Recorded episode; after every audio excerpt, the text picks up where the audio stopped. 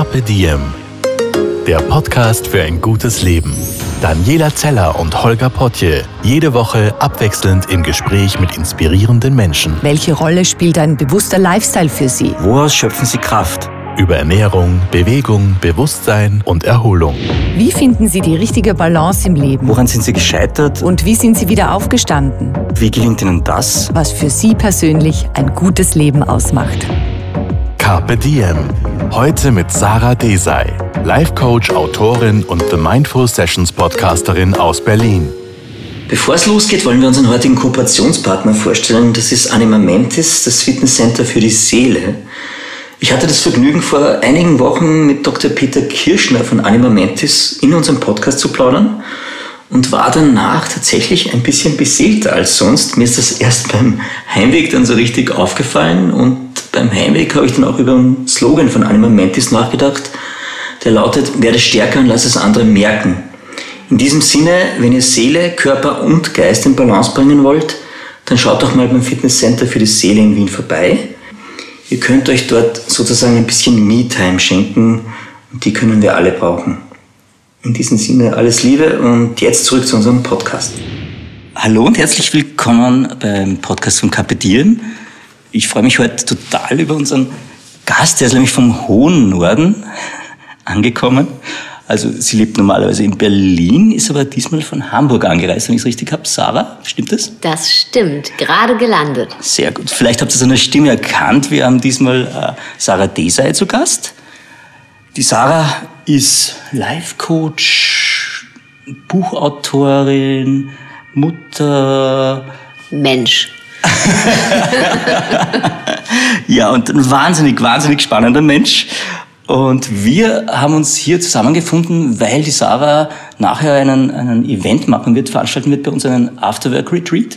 Wir sitzen hier im Retreat-Yoga-Studio in Wien auf der Maria-Hilfer-Straße mit ganz tollem Blick runter. Und die Location ist wirklich, wirklich, wirklich schön. Ich glaube, du freust dich auch schon auf das, was kommen wird, oder? Ich freue mich total. Ich weiß ja schon, was kommen wird. Also von meiner Seite. Du hast das ihr wisst ja noch nicht, auf was ihr euch eingelassen habt. Aber ähm, nein, ich freue mich sehr, sehr hier zu sein. Und es ist wirklich eine wahnsinnig schöne Location. Mhm. Unfassbar schön. Ähm, ja, freue mich auf den gemeinsamen Abend, auf die Gäste. Danke für die Einladung. Du, vielleicht kurz zu deiner Person noch. Äh, Du hast nämlich, habe ich rausgefunden, einen Österreich-Bezug. Das ist total nett. Du hast in Krems Music Management studiert. Genau, da hat's angefangen mit meinem Österreich-Bezug. genau, in Krems habe ich meinen Master für Musikmanagement gemacht, ist schon äh, lange her. Und wir hatten eine sehr, sehr schöne Zeit, hatte ich da. Also ich sag wir, weil ich immer mit meinem Sohn angereist bin. Der war damals noch nicht mal zwei und den habe ich immer mitgenommen. Und wir haben dann da im Studentenwohnheim gewohnt zusammen und ich bin zur Uni gegangen und er war dann für die Zeit am Campus im Kindergarten und es war wirklich eine richtig schöne Zeit, ja. Ja, und das ist auch sehr beeindruckend, weil du hast dann eigentlich Karriere gemacht als junge Mutter, ja. Hast das alles allein handeln müssen und hast, bist aber deinen Weg gegangen. Warst dann schon mega erfolgreich. Du warst dann bei Universal Music Austria, glaube ich. Danach in Deutschland hast du Agentur und Label gegründet. Ich habe ähm, genau erst hier bei Universal Music Austria gearbeitet und da muss ich auch sagen, meine Liebe zu Österreich, ähm, denn als ich mit dem Studium fertig war, ist ja nicht so, dass die Leute einem dann einen Job anbieten als alleinerziehende Mutter in der Medienbranche.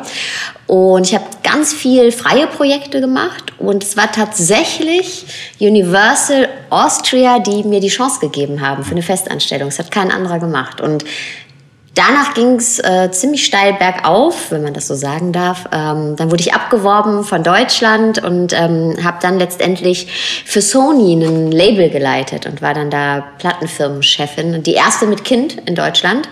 Und ähm, ja, hat mir auch sehr viel Freude gebracht. Aber die ersten, die mir die Möglichkeit gegeben haben, wart ihr hier in Österreich. Jawohl, jetzt können wir mal punkten. Sehr schön. Das Spannende ist aber, du warst voll auf Karriereschiene, du warst wahnsinnig erfolgreich in dem, was du gemacht hast. Aber dann kam der eine Tag, wo du da gesagt hast, okay, das kann's noch nicht ganz gewesen sein. Da gibt's noch was anderes.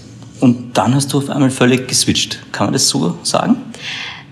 Also es war nicht der eine Tag, der gekommen ist, denn ähm, ja, das war eher ein längerer Prozess. Ich habe mich neben der Musik schon sehr, sehr viel mit Persönlichkeitsentwicklung beschäftigt. Gerade weil es für mich eine herausfordernde Zeit war, auch als ich allein mit meinem Sohn war. Und ähm, da hat mir einfach die Meditation unheimlich gut getan.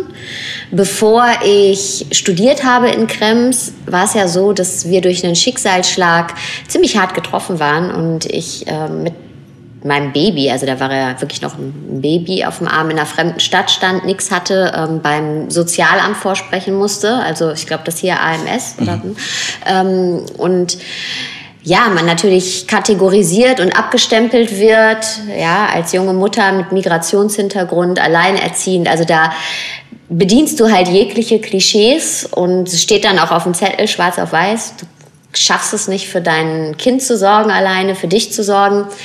Und das war die Zeit, in der ich angefangen habe, tatsächlich mich mit Persönlichkeitsentwicklung auch zu beschäftigen. Es hat mir wahnsinnig geholfen in dieser herausfordernden Zeit, um auch da nicht stecken zu bleiben. Mhm.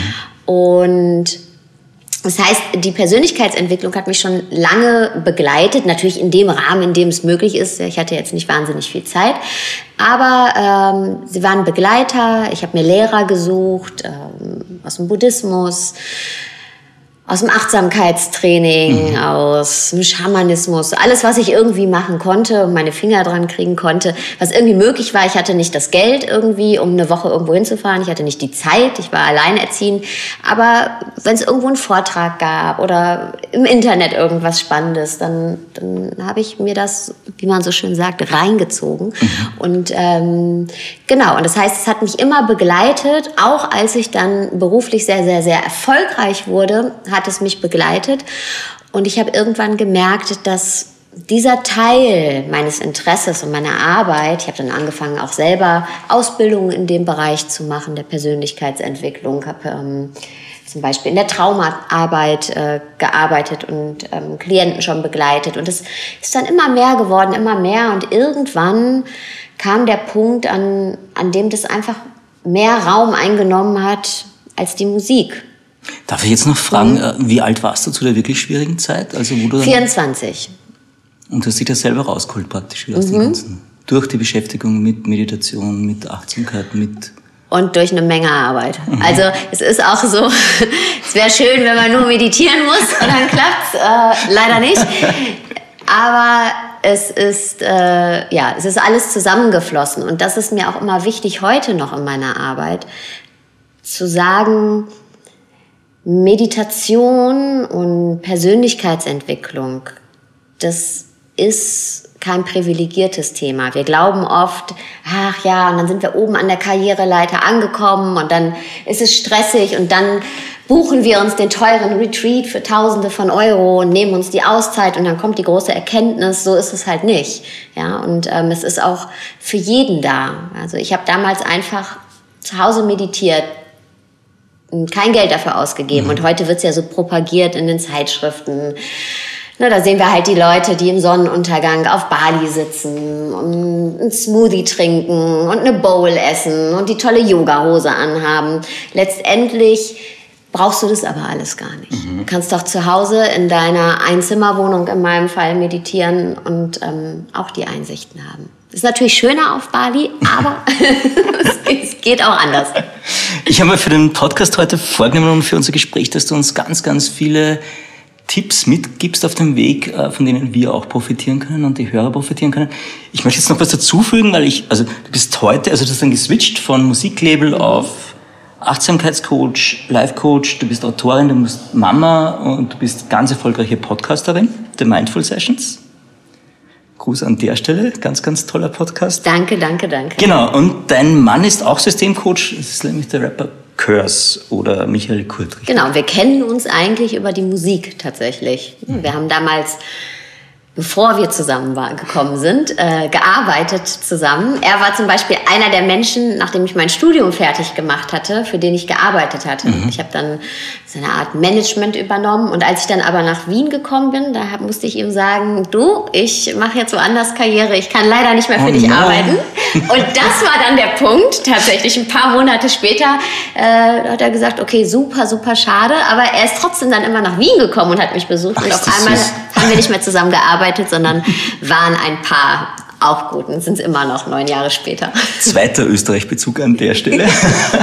Toll. Und er ist dann auch hier hingezogen wegen mhm. uns. Also ähm, wir hatten eine Long-Distance-Beziehung mhm. über zwei Jahre mhm. und ähm, dann ist er zu uns hier nach Wien gezogen. Und wir hatten hier echt eine tolle Zeit. Äh, ja, sehr, sehr, sehr, sehr gute Erinnerung. Also Wien wirklich sehr, sehr gut zu mir gewesen. Kann ich nicht anders sagen. Sage ich jetzt auch nicht nur hier, weil ich im Podcast bin. Ja. Wirklich so. Ich finde es cool. Ich wollte eigentlich mit einem Meditationstipp anfangen, aber ich fange jetzt mit einem Long-Distance-Beziehungstipp mhm. an, weil da hast du, glaube ich, auch jede Menge Erfahrung. Was, ja. was würdest du empfehlen? Wie, wie meistert man solche Situationen? Ach, bei uns war es damals, organisiert ihr Skype und schmeißt die Kamera an und sprecht viel und seht euch. Heute ist es noch einfacher.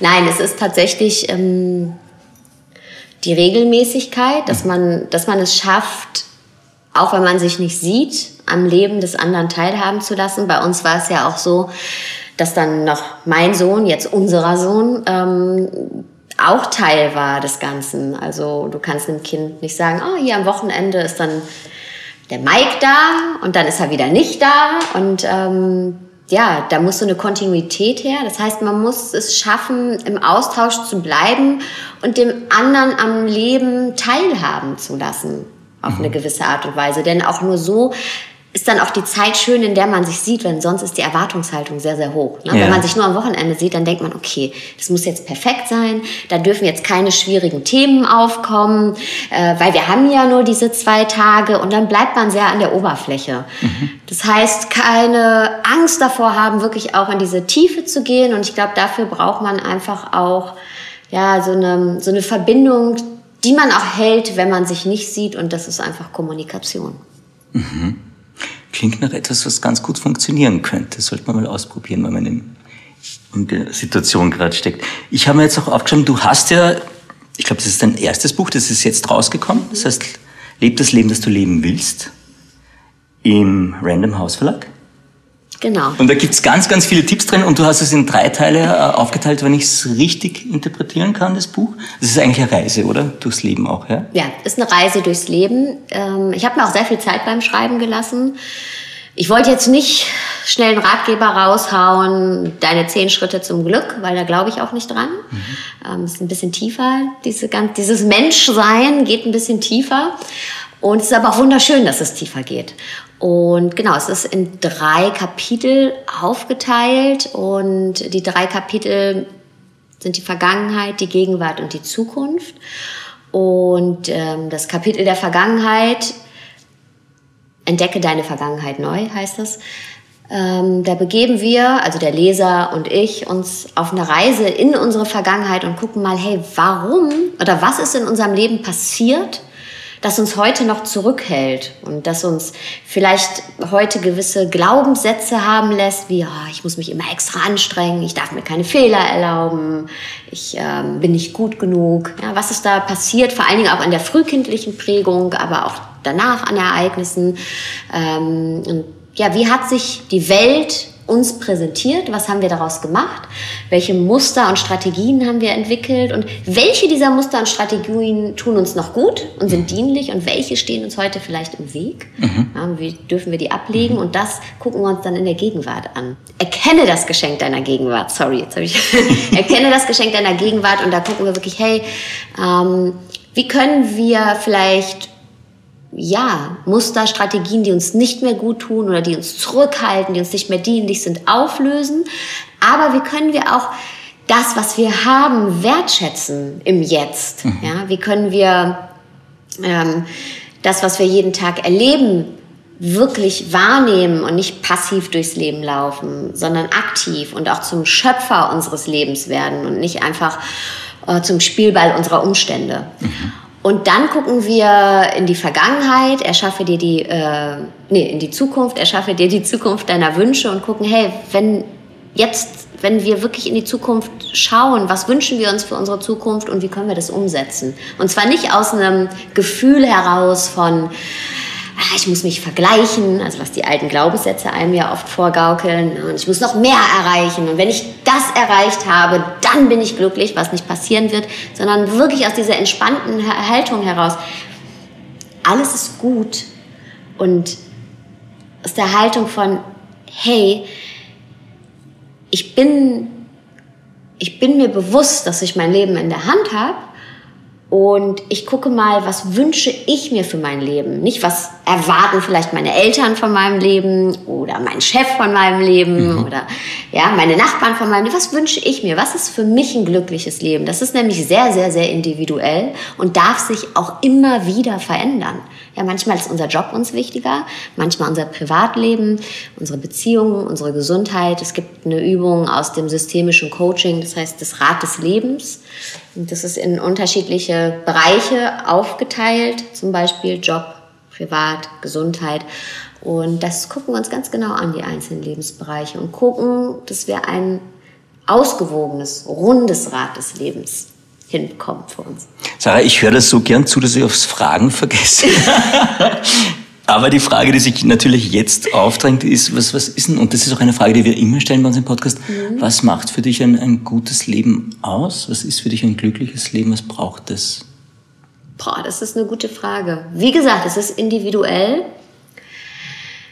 Für mich braucht es einen offenen Raum. Ich brauche diese Offenheit, mir selbst gegenüber immer wieder in mich hineinhorchen zu können und zu gucken, was, was brauche ich, was brauche ich jetzt gerade und das Ich kann auch sein, ähm, was ist mir zum Beispiel gerade wichtig, dass es ähm, meiner Familie gut geht. Also dieses, was brauche ich, muss nicht was Egoistisches sein. Ja, aber es ist halt etwas Aktives. Das bedeutet, ich kann auch sagen, ich stecke heute mal zurück um zum Beispiel meiner Arbeitskollegin zu helfen. Ich mache jetzt heute eine Überstunde, um meiner Arbeitskollegin zu helfen, aber ich treffe diese Entscheidung aktiv, weil, weil ich einfach sage, ich mag die und die hat gerade so viel Arbeit auf dem Tisch und ich treffe diese Entscheidung aber aktiv und mhm. ich, ähm, ich bin mir dessen bewusst.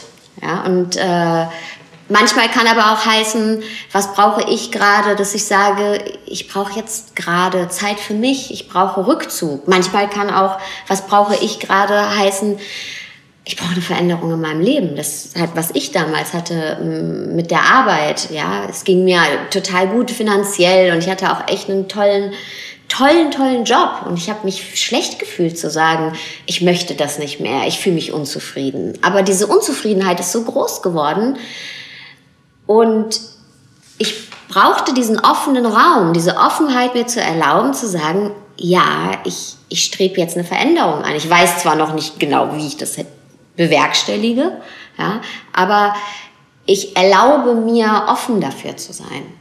Und das klingt auch ganz stark nach Vertrauen in sich selbst zu haben. Also an sich zu glauben, selbst sich bewusst zu sein und zu wissen, es wird sich da schon eine Türe auftun, wenn ich in die Richtung gehe. Ja, genau. Zu wissen, es wird sich eine Türe auftun, auch wenn wir die im Moment nicht sehen, die Tür. Und mhm. das hört sich jetzt alles so an, als wenn ich die Entscheidung getroffen habe und dann bin ich, habe ich die Tür gesehen und bin da durchgegangen. Nee, ich hatte total die Angst. Ja, habe richtig Angst gehabt.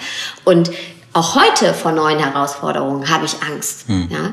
Und das ist auch eine Offenheit die Angst nicht wegzudrücken und nicht zu denken, oh, ich darf da nicht hinschauen oder die darf nicht da sein, sondern durch die Erfahrung zu gehen und nicht zu meinen, wir müssen, wir müssen immer stark sein und an uns glauben. Ich, ich glaube ganz oft nicht an mich, ja, aber das ist okay. Damit dann aber zu sein und zu sagen, okay, ich fühle mich gerade klein oder ich habe gerade Angst, und trotzdem mache ich es, weil ich das nicht wegdrücke. Ich akzeptiere mich dafür. Mhm. Ich muss nicht stark sein, um mich zu verändern. Und das ist auch eine Riesenqualität für ein gutes Leben. Denn nur so nehmen wir uns wirklich an. Alles andere ist ja nur so eine Projektion, ja.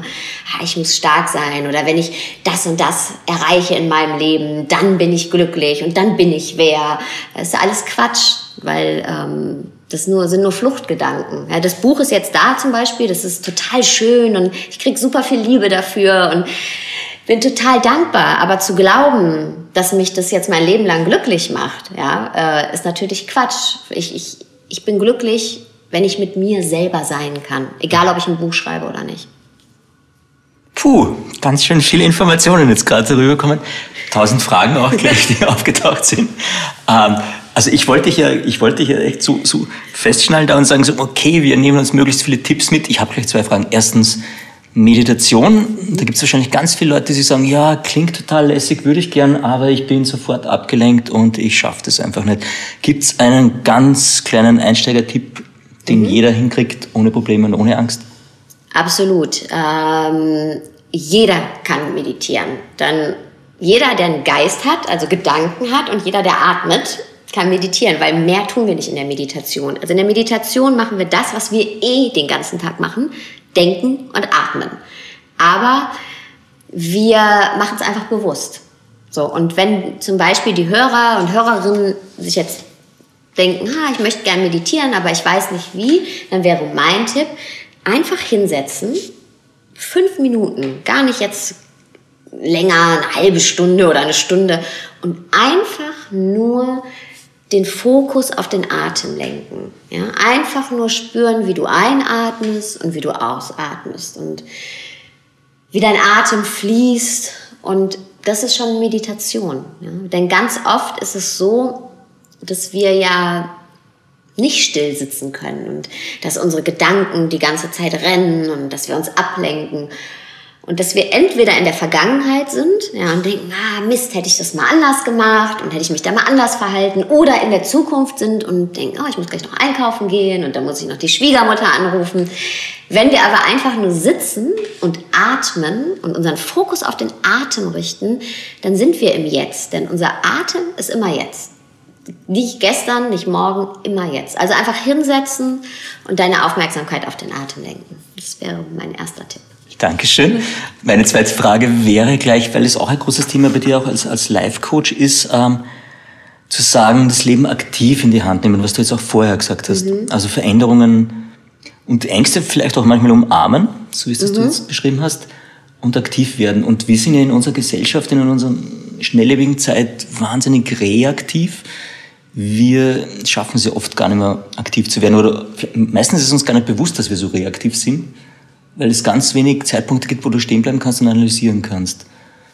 Da irgendwelche Tipps, wie man da schneller mal zu den, von reaktiv auf aktiv switchen kann? Mhm, super Thema, also vielen Dank für die Frage. Ähm, denn wir sind oft ferngesteuert, ja, und wir haben halt ellenlange To-Do-Listen und wir sind, ja, wir balancieren wie auf dem Drahtseil zwischen den Erwartungen anderer und unseren eigenen Erwartungen und äh, sind wie in so einem ferngesteuerten Modus. Und da rauskommen ist gar nicht so schwer. Ich nenne das Aufmerksamkeit. Aufmerksamkeit. Äh, und zwar wirklich, wenn du, also ganz konkrete Beispiele. Wenn du im Restaurant bist und deine Begleitung verschwindet kurz ins Bad, ja, statt direkt aufs Handy zu gucken und den Feed durchzuscrollen auf Instagram oder gucken, ob irgendjemand eine Nachricht geschrieben hat oder was auch immer, ähm, lass das Handy mal weg und spüre einfach, wie, fühl's, wie fühle ich mich gerade? Wie fühlen sich meine Füße an auf dem Boden? Wie, wie geht's mir? Also wirklich, wie geht's mir jetzt gerade? Bin ich glücklich? Bin ich traurig? Bin ich aufgeregt? Gibt es einen Grund dafür, dass ich mich fühle, wie ich mich fühle?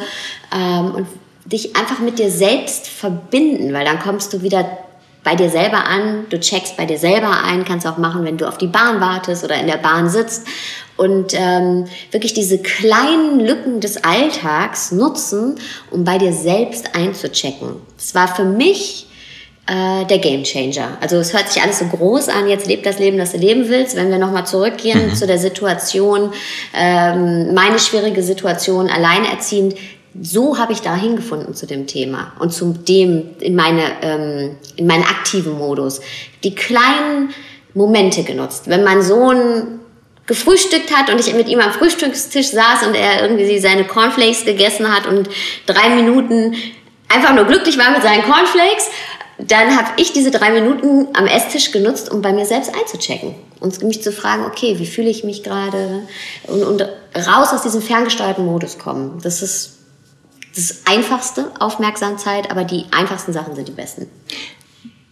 Finde ich wahnsinnig schön und nachvollziehbar, aber was ich mich frage, ist, wie hast du denn den Weg oder den Pfad gefunden? Weil es klingt total gut und es klingt clever. Aber bist du da, warst du da Autodidaktin und bist du selbst draufgekommen oder gab es einen Mentor oder jemanden, der da gesagt hat, schau dir das an oder? Also so kleine Sachen habe ich mir natürlich selber äh, auch gesucht und, und autodidaktisch angeeignet. Aber ich bin sehr, sehr viel hinterher zu Lehrern gegangen. Also ich war auch hier in Wien zum Beispiel, gibt es ein buddhistisches Zentrum. Da habe ich dann einfach, bin ich hin, da gibt es Open Classes, da gehst du hin, musst du nichts zahlen sogar und meditierst mit den Leuten. Ähm, ich weiß, es ist für viele abschreckend, na, weil ah, buddhistisches Zentrum, und, ähm, aber muss es nicht. Und es gibt so viele Möglichkeiten. Ja. Ich habe verschiedene Lehrer gesucht, aus, aus den unterschiedlichsten Lehren und Traditionen und alles, was ich irgendwie, was Easy Access hatte, sag ich mal, wo man einen Zugang zu hatte, habe ich ausprobiert und dann hat sich ziemlich schnell herauskristallisiert, was mir zusagt, was nicht. Nicht alles, weißt du, nicht alles, mit allem kannst du was anfangen. Ist ja auch sehr, sehr individuell. Und heute muss ich sagen, es ist noch viel, viel einfacher. Hör dir einen Podcast an, der dich interessiert, äh, schmeiß YouTube an. Also ich hatte zum Beispiel sehr, sehr große Bedenken, als ich meinen Podcast rausgebracht habe. Ich gedacht habe, boah, ey, darf ich jetzt so ein Thema so öffentlich machen? Das mhm. hat ja auch, ne, da kommt ja Social Media und das ist ja auch alles so ein bisschen so eine narzisstische Veranstaltung. Mhm. Und ich war so ein bisschen vorsichtig, darf ich das bei den Themen? Und da war ich bei meinen buddhistischen Lehrern zum Beispiel. Und da waren dann diese 70-jährigen Männer in ihren Roben und haben gesagt, ja, wieso hast du ein Problem damit? Also ich meine, wenn du nicht bei unserer Meditation dabei sein kannst, schmeißt du da auch Facebook an und guckst dir das live an. Und das stimmt, es ist halt heute so einfach geworden. Und auch diese traditionellen Lehrer, halt, findet auf Facebook statt. Also es gab noch nie einen einfacheren Zugang. Okay, cool. Ich habe mir jetzt noch aufgeschrieben, äh, auch als wichtiges Thema bei dir, Mitgefühl zu haben, mhm. ist wichtig. Verzeihen zu können, mhm. ebenfalls ein Punkt. Dankbarkeit wahrscheinlich. Mhm. Magst du uns da was kurz erzählen? Ja, Mitgefühl bin ich ja ein Riesenfan von, weil aber das ist auch speziell definiert. Also Mitgefühl ist jetzt nicht Opferrolle oder nee, irgendwas, sondern. Mitgefühl ist überhaupt nicht Opferrolle, im Gegenteil. Mitgefühl ist zu erkennen, dass wir alle miteinander verbunden sind. Ja, und das sind wir einfach. Also, wenn du dir auch den Kreislauf der Erde anguckst, ja, also was wir essen, das Regenwasser ist in in den Ähren, die wir essen. Ja? Ähm, also die Welt findet sich in uns wieder.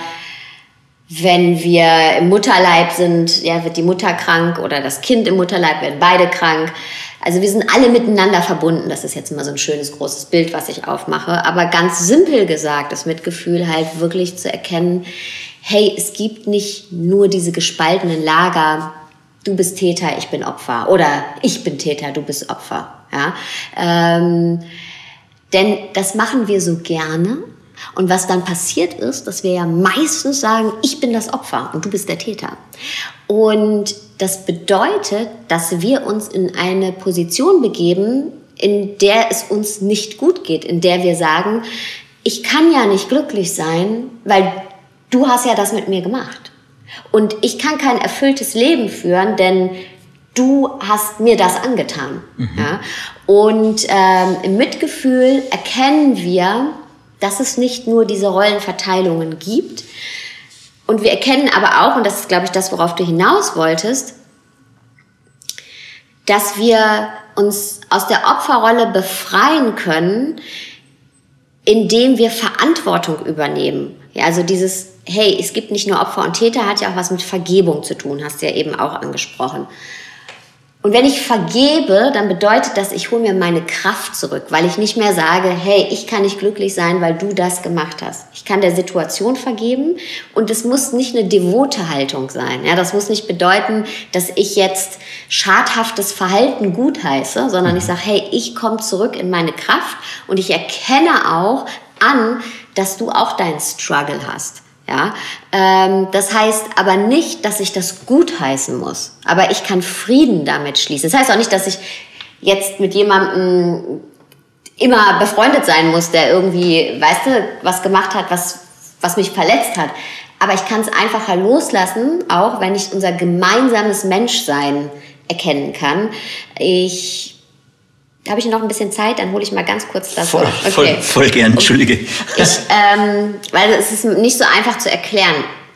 Das nehme ich immer gern ein Beispiel, ein praktisches. Ich war auf einem Retreat der sehr, sehr, sehr, sehr tief geht. Und in diesem Retreat ähm, war es so, dass nicht gesprochen wurde, sieben Tage, kein Kontakt zur Außenwelt und es wurde nur in sogenannten Gruppensharings gesprochen. Nicht in den Meditationen, nicht beim Essen, nicht wenn man auf dem Zimmer ist, wirklich nur in diesen Sharings. Und das war sehr, sehr intensiv. Ja? Und wir waren verschiedene Teilnehmer unterschiedlicher Herkunft, Alter, Beruf, alles unterschiedlich. Und in meiner Gruppe zum Beispiel waren zwei Männer. Männer, die im Leben stehen. Der eine leitet einen großen Konzern, der andere ist in der Politik. Ja? Und die haben ineinander das wiedergespiegelt, was sie ein Leben lang gefürchtet und gehasst haben. Ja, der eine war so ein bisschen so mm, arrogant und hat den anderen daran erinnert, wie er in der Schule immer gebullied wurde, ja, und so ähm, ja zum zum Opfer seiner Mitschüler wurde.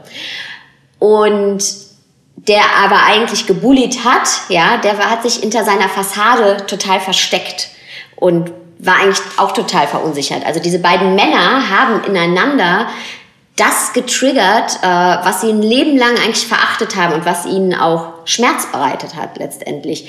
Und konnten, weil sie da offen drüber sprechen konnten in diesem Retreat, auch ihre Gemeinsamkeit erkennen, nämlich die Gemeinsamkeit, ey, ich habe das Gefühl, ich gehöre nicht dazu, ich bin nicht gut genug. Ja? Oder eine Frau, die von ihrem Mann ähm, betrogen wurde zum Beispiel die sehr, sehr großen Schmerz in sich getragen hat. Und in diesem Retreat in unserer Gruppe war auch ein Mann, nicht ihr Mann, der seine Frau betrogen hat. Und der hat dann mal seine Sicht der Dinge erzählt und hat gesagt, der hat geweint und hat gesagt, ey, ich, ich, ich bin so leer in mir und ich immer suche ich irgendwas, einen Halt in diesen Affären und es verletzt mich eigentlich selber damit und verletzt meine Frau damit. Aber ich, ich weiß nicht, wie ich das ändern kann. Ich bin, ja, ich bin einfach auch hilflos. Und dann hat diese Frau erkannt in diesem Mann, dass der nicht nur Täter ist, sondern selber ein Opfer auch, weil er Mensch ist, also in seinem Menschsein. Und das heißt nicht, dass sie nach Hause gegangen ist und zu ihrem Mann gesagt hat, ach komm, wir bleiben zusammen. Die hat sich trotzdem von ihrem Mann getrennt, aber die mhm. konnte Frieden schließen. Die konnte erkennen, ich bin nicht nur das Opfer, ich bin nicht nur die Frau, die nicht gut genug für meinen Mann ist, sondern mein Mann hat selber einen Struggle, aber es ist sein Struggle. Und ich darf mich umdrehen und weitergehen, aber ich bin nicht das Opfer. Ich hoffe, das wird jetzt hier so ein bisschen klar. Mhm. Und im Buddhismus nennt man das das scharfe Schwert des Mitgefühls. Das heißt, wir müssen nicht im Mitgefühl sagen, ja, alles, was du machst, ist toll. Wir dürfen sagen, hey, ich sage gleichzeitig Nein und Ja zu dir. Ja, ich sage Ja zu deinem Menschsein, aber ich sage auch, hey, ich muss mich hier umdrehen.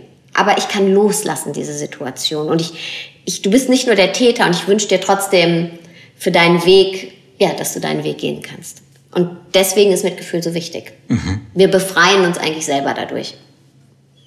Ja, und es erweitert halt ganz, ganz weit den Horizont auch von uns, oder? Wie wir Dinge sehen können, betrachten können, wie wir mit Dingen umgehen.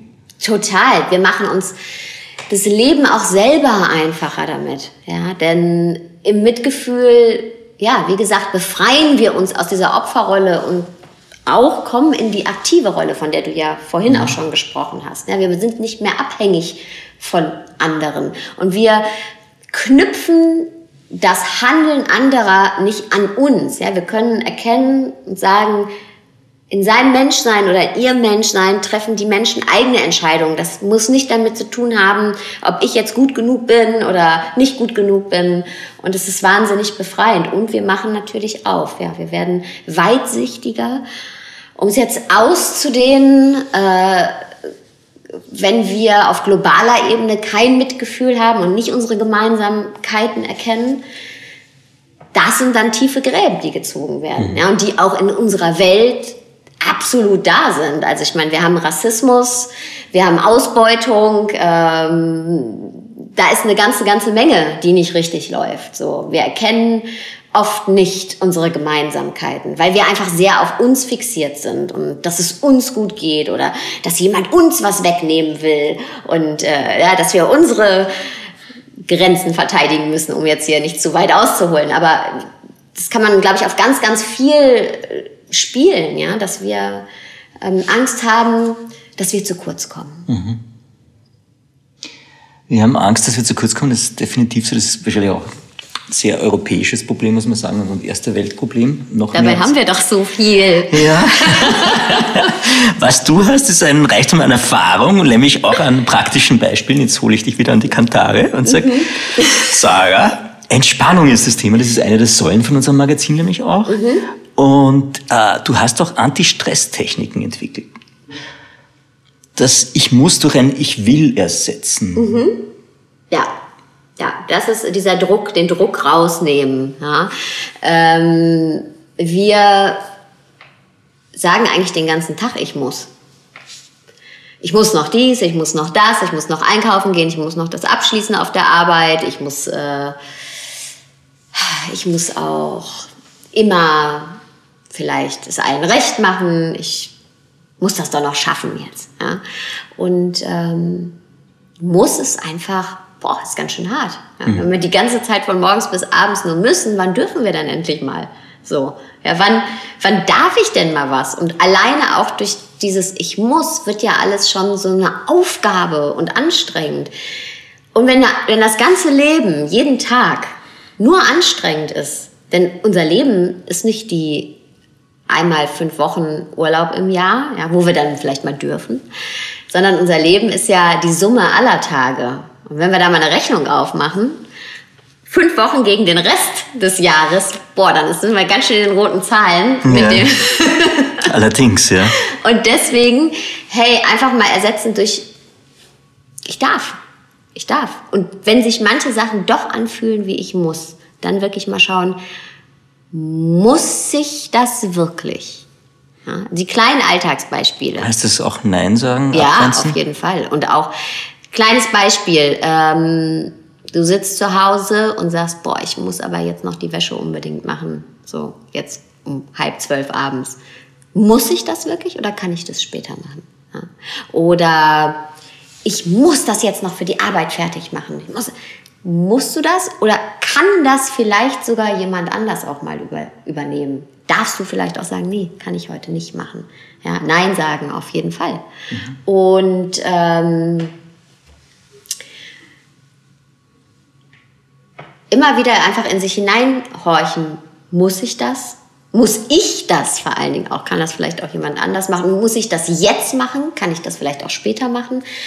Und schauen, wie viel ich muss ist denn da und wie viel ich muss kann auch in ich darf verwandelt werden, wenn man eine andere Perspektive drauf mhm. bekommt, weil hey, wir sind alles erwachsene Menschen. Es kann ja nicht sein, dass wir uns alle in eine äh, Situation manövriert haben, in der nur ich muss ist. Also vieles, was ja so ist heute, wie es ist, haben wir uns ja auch mal so gewünscht. Ja, also ich meine, wir haben ja auch einen Job gewählt, irgendwie, wo wir gedacht haben, der bereitet uns Freude. Da waren wir irgendwann beim Vorstellungsgespräch und haben gedacht, boah, hoffentlich kriege ich diesen Job. Ja? Oder ähm, die Wohnung, die wir uns ausgesucht haben, ja, die wollten wir ja haben. Wieso machen wir uns das kaputt mit dem, boah, ich muss jetzt auf jeden Fall alles hier noch perfekt machen in der Wohnung. Vielleicht ist auch gut, wenn sie mal nicht perfekt ist. Mhm. Ja, und wir aber Freude daran haben. Damals wollten wir die doch unbedingt haben. Da haben wir auch gezittert, dass wir die Zusage dafür kriegen. Also ich glaube, wir haben ganz viel ich darf in unserem Leben, wir haben noch nicht Ich muss draus gemacht. Okay, aber das da schwingt für mich mit, wenn ich dich richtig mhm. verstehe, äh, unter Anführungszeichen das zu bewerten, was ist jetzt wirklich wichtig, was mhm. ist muss und was ist kann schon, aber muss nicht gleich genau. sein und auf genau. längere Zeit. Also ja. die Dinge dann zu kategorisieren. Absolut. Es gibt, geht, äh, man kann das ganz einfach mit den Betonungen machen. Muss ich das wirklich? Muss. Muss das gemacht werden oder bilde ich mir das nur ein? Ich meine, wir alle kennen das. Ja, wir liegen abends im Bett und haben im Kopf noch eine super lange To-Do-Liste. Äh, es ist aber wahrscheinlich in ein paar Tagen gar nicht mehr so wichtig. Hm. Dann das Ich, muss ich das machen oder kann das vielleicht auch jemand anders machen? Und muss ich das machen oder ist vielleicht was anderes gerade wichtiger? Ist es vielleicht gerade wichtiger, priorisieren, dass ich mich mal kurz entspanne und auftanke? Ja? Voll, voll. Ich glaube, ich verstehe es. Ich habe mir rausgeschrieben von dir, äh, wir neigen als Menschen dazu, alles zu bewerten, zu beurteilen. Mhm. Wie können wir mit sowas besser umgehen? Also, weil Wertung schafft auch immer Leidenschaft und Interessen. Mhm. Wertung ist auch nichts Schlechtes. Wir bewerten ständig. Wir können äh, gar nicht nicht bewerten. Mm, das alles, was wir erleben, bewerten wir. Ich habe ja im Buch auch ein Beispiel da, darüber, dass äh, selbst ein, wir können selbst einen Alltagsgegenstand bewerten. Ne? Wenn wir einen Stein nehmen zum Beispiel und den hochheben, bewerten wir den auch. Ah, fühlt der sich gut an? Ist der schön? Ist der nicht schön? Ne? Und wie du auch sagst, Bewertungen schaffen Leidenschaften, schaffen Interessen. Ja? Es ist nur wichtig, dass wir merken, dass wir ständig bewerten. Mhm. Ja, wir, dass wir alles bewerten, dass wir das Verhalten anderer Menschen bewerten, dass wir unser eigenes Verhalten bewerten und uns dessen gewahr sind, dass wir ständig bewerten. Denn wir lassen alles durch Filter laufen. Jetzt vor allen Dingen jetzt nicht den Stein, ja, aber alles, was uns so passiert im Alltag, ja, ähm, lassen wir durch unsere Wahrnehmungsfilter laufen. Und diese Wahrnehmungsfilter sind gespeist aus unseren Erinnerungen, Konditionierungen, Erfahrungen, die wir gemacht haben. Das heißt, ich sehe die Welt nie so, wie die ist, sondern wie ich die sehe, wie ich denke zu sein. Also ich sehe jetzt zum Beispiel den Raum, den wir hier sitzen und dass jetzt gleich dieser Event hier stattfindet, wahrscheinlich ganz anders als du.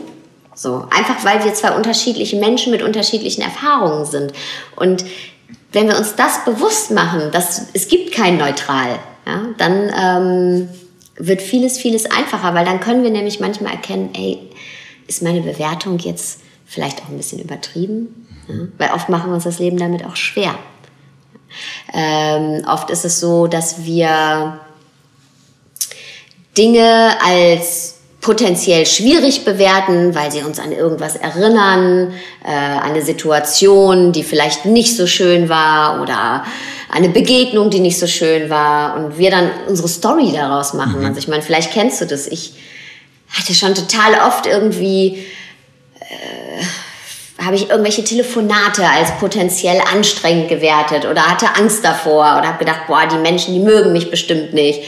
Es war aber überhaupt nicht hm. so. Es war aber meine eigene Bewertung der Situation und meine Bewertung von mir selber. Und wenn wir uns das bewusst machen, dann können wir oft ein bisschen entspannter sein und sagen, hey, boah, ich, ja, die Bewertung ist vielleicht ein bisschen zu überspitzt und äh, dann passiert was Wundervolles, dann werden wir nämlich entspannter. Denn wenn wir nämlich Dinge immer so bewerten, dass alles ah, schwierig ist, dann ist unser Gefühlszustand auch immer schwierig. Dann sind wir ständig angespannt. Aber wenn wir immer sagen, hey, nee, komm, das ist jetzt meine, meine eigene Bewertung, aber die Situation ist eigentlich total entspannt. Ich bewerte das jetzt gerade nur so, dann können wir uns auch ein bisschen locker machen. Ich habe jetzt gerade drüber nachgedacht, auch im Hintergrund, was ich mit dem Raum verbinde und dann ist mir eingefallen, shit, ich habe eigentlich noch einen zehnmal Gutschein für Meditation da herinnen. Was seit einem Jahr nicht da. Du bist jetzt unentspannt an diesem Ort, wo äh, unzählige Yogamatten und Meditationskissen liegen. Aber das ist deine Bewertung. Aber das ist ein super Beispiel dafür. Ja, aber es war total nett, weil ich die Julia getroffen habe, die Inhaberin, und sie gesagt hat, ah, ich habe die ja schon länger nicht gesehen. Und gesagt, oh, no, stimmt, ja. Mhm. Aber es ist ein wahnsinnig netter Ort da, ja. Und ich finde es jetzt auch total angenehm, das Gespräch, das wir gerade führen. Ich habe nämlich auch zum auch zum Bewerten, ich habe mir von dir notiert, einerseits, und das hat auch was mit Meditation zu tun, und zwar, dass man das, also, dass man die Gedanken ein bisschen sehen kann, wie Wolken, die am Himmel vorbeiziehen. Mhm. Und du schaust ihnen zu, aber du musst sie nicht bewerten. Mhm. Und dass sich das schon, dass das eine Distanz schafft, die der Luft verschafft hat. Mhm. Genau, genau so ist es. Denn wir sind nicht, was wir denken. Ja? Und wir meinen oft, wir sind, was wir denken. Und deswegen glauben wir das. Also wir glauben, ah, weil ich so über mich denke oder weil ich denke, dass die Leute so über mich denken, bin ich so. Mhm. Ja? Aber das ist Quatsch. Und äh, wir können Raum verschaffen, indem wir ja, in der Meditation nehme ich gern dieses Bild mit dem Himmel und den Wolken, die Gedanken als Wolken sehen. Die ziehen auf und ziehen weiter. Und heute habe ich den Gedanken, weißt du, heute denkst du, wenn du hier in, diesem, in dieser wunderschönen Location sitzt, denkst du, scheiße, ich hätte doch meditieren sollen. In zwei Tagen, wenn du hier sitzt und vielleicht einmal meditiert hast, denkst du dir, ach Mensch, toll, ist das hier schön und ich habe ja jetzt schon meditiert. Ja, also äh, es sind, das ist dein, dein, dein Geist bleibt der gleiche, du bleibst der gleiche, aber deine Gedanken, die kommen und gehen und die verändern sich ständig. Und das ist auch ein, ein Bild aus dem Buddhismus ähm, der Geist ist wie der Himmel und die Gedanken sind wie die Wolken. Und die Wolken, die ziehen auf und ziehen weiter, verändern sich ständig, aber der, der Himmel, der ist immer der gleiche. Der verändert sich nicht. Und unser Geist ist der gleiche. Die Gedanken sind nur äh, Statisten. Hm.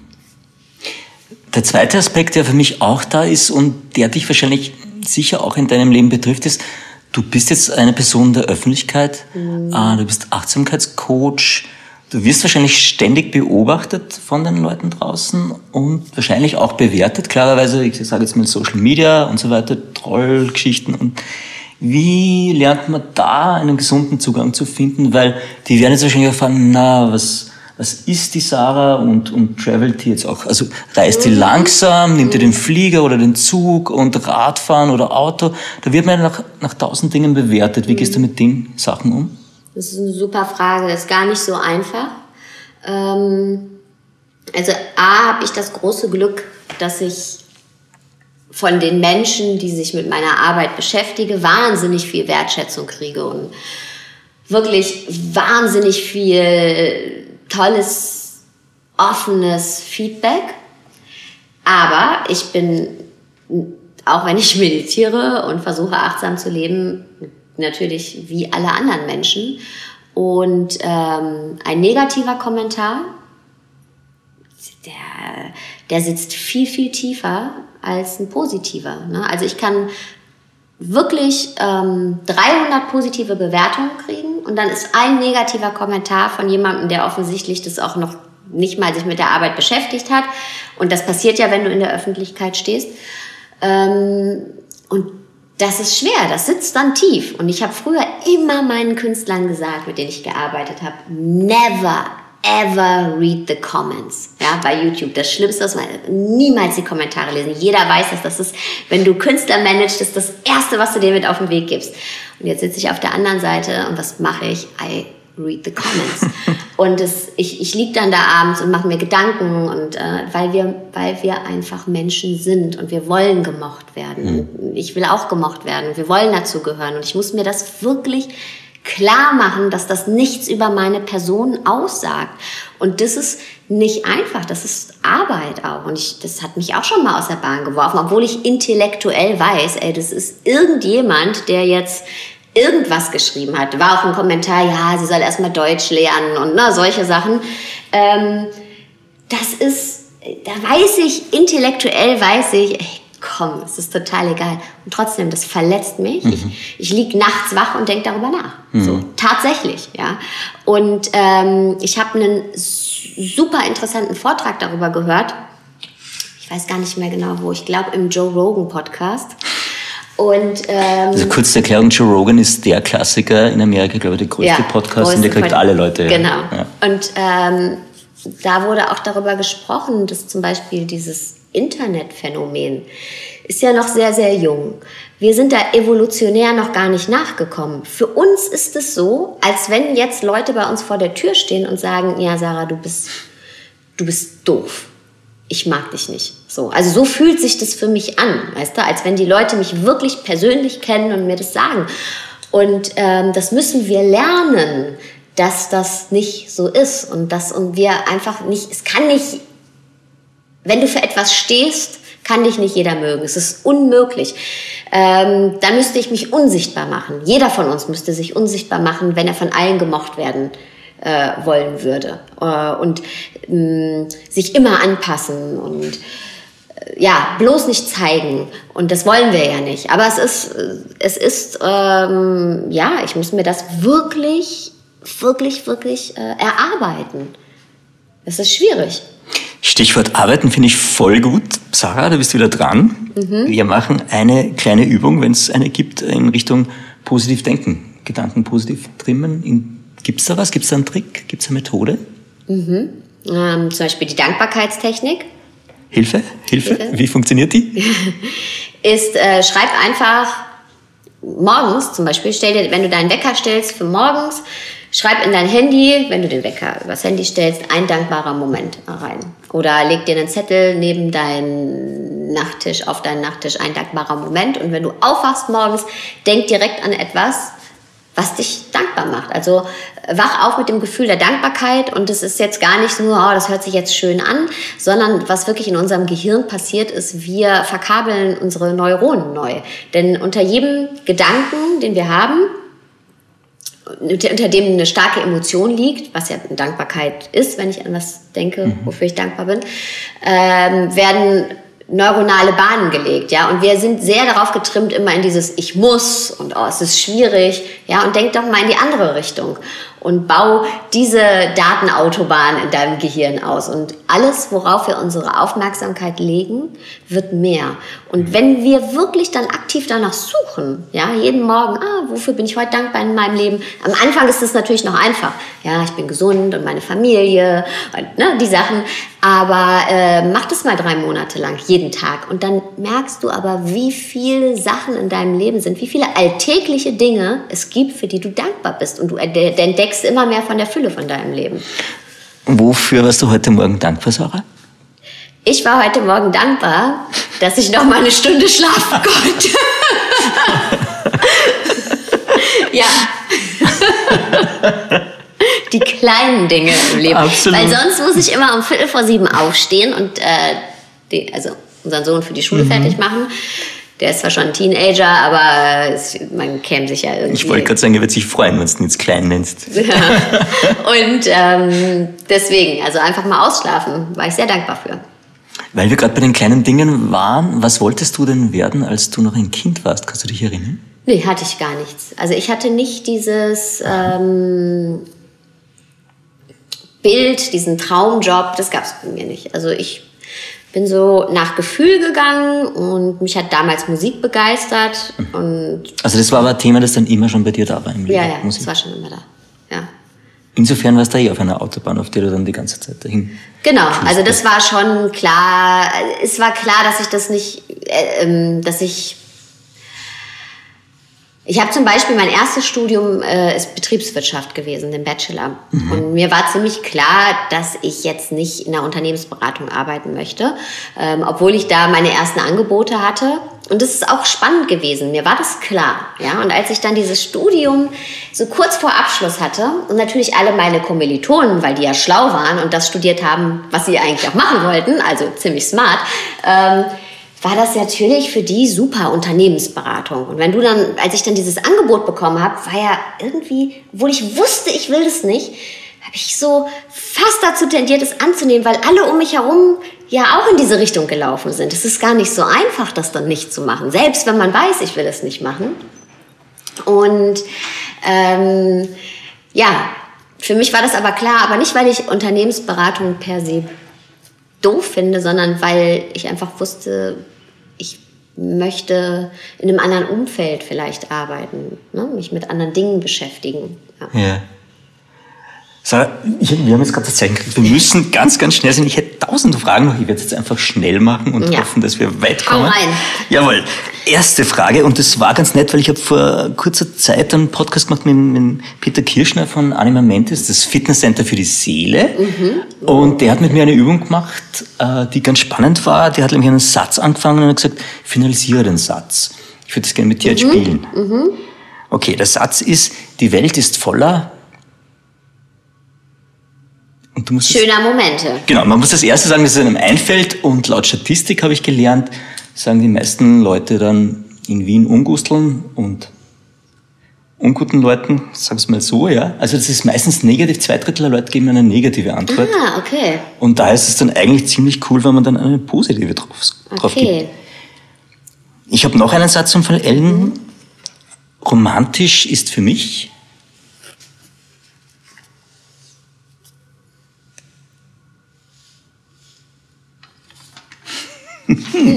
Oh, da überlegt jemand. Ja, da muss ich echt überlegen.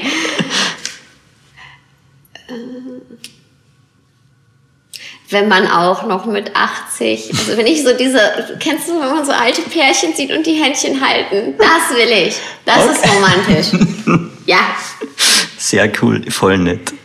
Ähm, auch eine klassische Frage von uns, hast du ein tägliches Ritual? meditieren. Also das machst du wirklich jeden Tag. Dann- Aber auch manchmal, wenn es nur drei Minuten sind. Ne? Aber ich versuche, diesen Moment zu haben. Ja. da schwingt aber dann gleich mit, das heißt nicht zu einem fixen Zeitpunkt, sondern es kann irgendwann am Tag. Wann immer ich die Möglichkeit habe und ja, wie der Raum dafür ist. Mhm. Ähm, Gibt es ein Sprichwort oder ein Zitat, das dich schon länger durch dein Leben begleitet? ich gucke hier gerade schon im Buch ähm, und ich habe selber eins geschrieben. Mhm. Ich finde es nur gerade nicht, deswegen nehme ich ein anderes. so ist das Leben, es ist nicht perfekt. So ist das Leben, es ist nicht perfekt. Mist, ich fand das aber aber du kannst es nachreichen. nein, nein, nein, nein, aber es gibt eins, was ziemlich ähnlich ist. Okay. Healer, mhm. alles heilt. Dein Körper heilt, dein Herz heilt, dein Geist heilt, deine Wunden heilen, deine Seele heilt. Dein Glück kommt immer wieder zurück zu dir. Und was ich damit meine, ist, dass wir nicht hilflos sind ja, dass wir neue Gewohnheiten etablieren können, dass wir mit uns arbeiten können. Ob das jetzt ist, wenn gerade vielleicht dein Partner dich verlassen hat, dann ist das jetzt gerade schmerzhaft.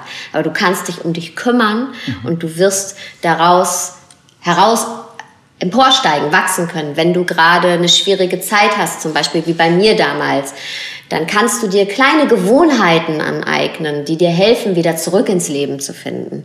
Also wir können ganz viel tun, um immer wieder auch ganz zu werden. Mhm. Lektionen in Achtsamkeit praktisch auch immer genau, wieder. Genau, immer wieder merken, um auch wieder hier den Kreis zu schließen, wir sind nicht hilflos, wir sind nicht passiv, wir können aktiv gestalten unser Leben. Wir können neue Denkgewohnheiten uns aneignen, wir können uns neue Rituale aneignen, wir können uns neue Gewohnheiten in unserem Alltag aneignen. Ja, wir können immer wieder uns entwickeln und aus uns heraus oder wir können uns neue Ankerpunkte suchen, ähm, neue Interessen suchen. Ja, wir können aktiv werden. Wir sind nicht davon abhängig, dass jemand zu uns kommt und sagt, ach, du bist gut oder ähm, ich mache dich jetzt glücklich und wir müssen auch nicht auf den Job warten, der uns dann glücklich macht. Wir können das selber machen, Stück für Stück. Ähm, Abschlussfrage, wir haben es jetzt ziemlich geschafft. Eine ist noch da. Wenn du jetzt eine WhatsApp-Message an dein jüngeres Ich schicken könntest, mit welchem Datum würdest du, die versehen und was wird da drin stehen? Datum des jüngeren Ichs? Ähm, also an welche Zeitperiode würdest du schicken in dein Leben? Oder wie alt wärst du da? Ganz ehrlich, ich wäre sie, nee, ich wäre 14, mhm. ich wäre 24, ich wäre 34, ich wäre 39, was ich jetzt gerade bin. Ähm, und ich werde, würde immer das Gleiche schreiben. Mach dir nicht so viele Sorgen. Cool, das ist ein total schönes Schlusswort. Obwohl ich jetzt natürlich gerade noch eine Frage habe. Komm raus damit. Okay, ich werde im Laufe dieses Jahres irgendwann auch mal auf deinen Mann treffen, podcastmäßig. Mhm. Ich würde gerne wissen, was du findest, was, und da sind wir wieder beim Thema Romantik, was ist das Beste an deinem Mann?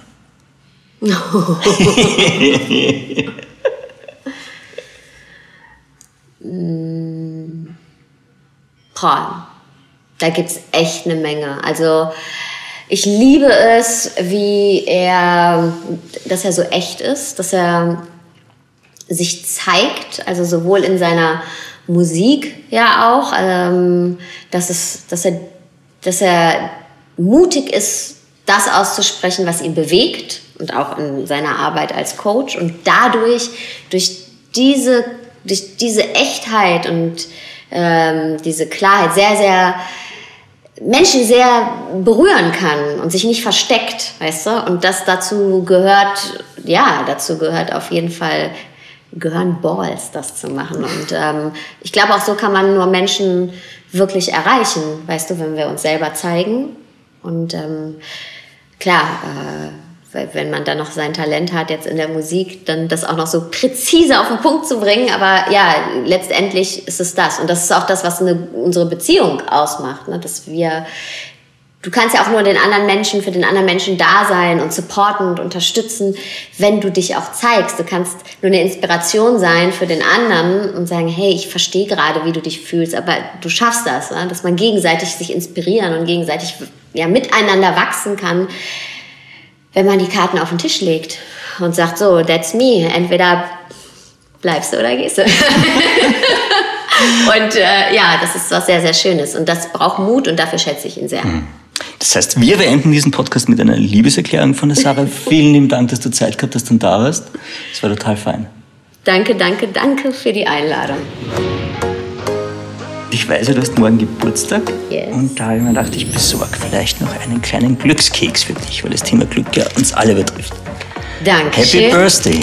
Darf ich den schon aufmachen? Voll Auch wenn gern. Ich, bringt es kein Unglück. So, pass mal auf. Jetzt bin ich aber gespannt.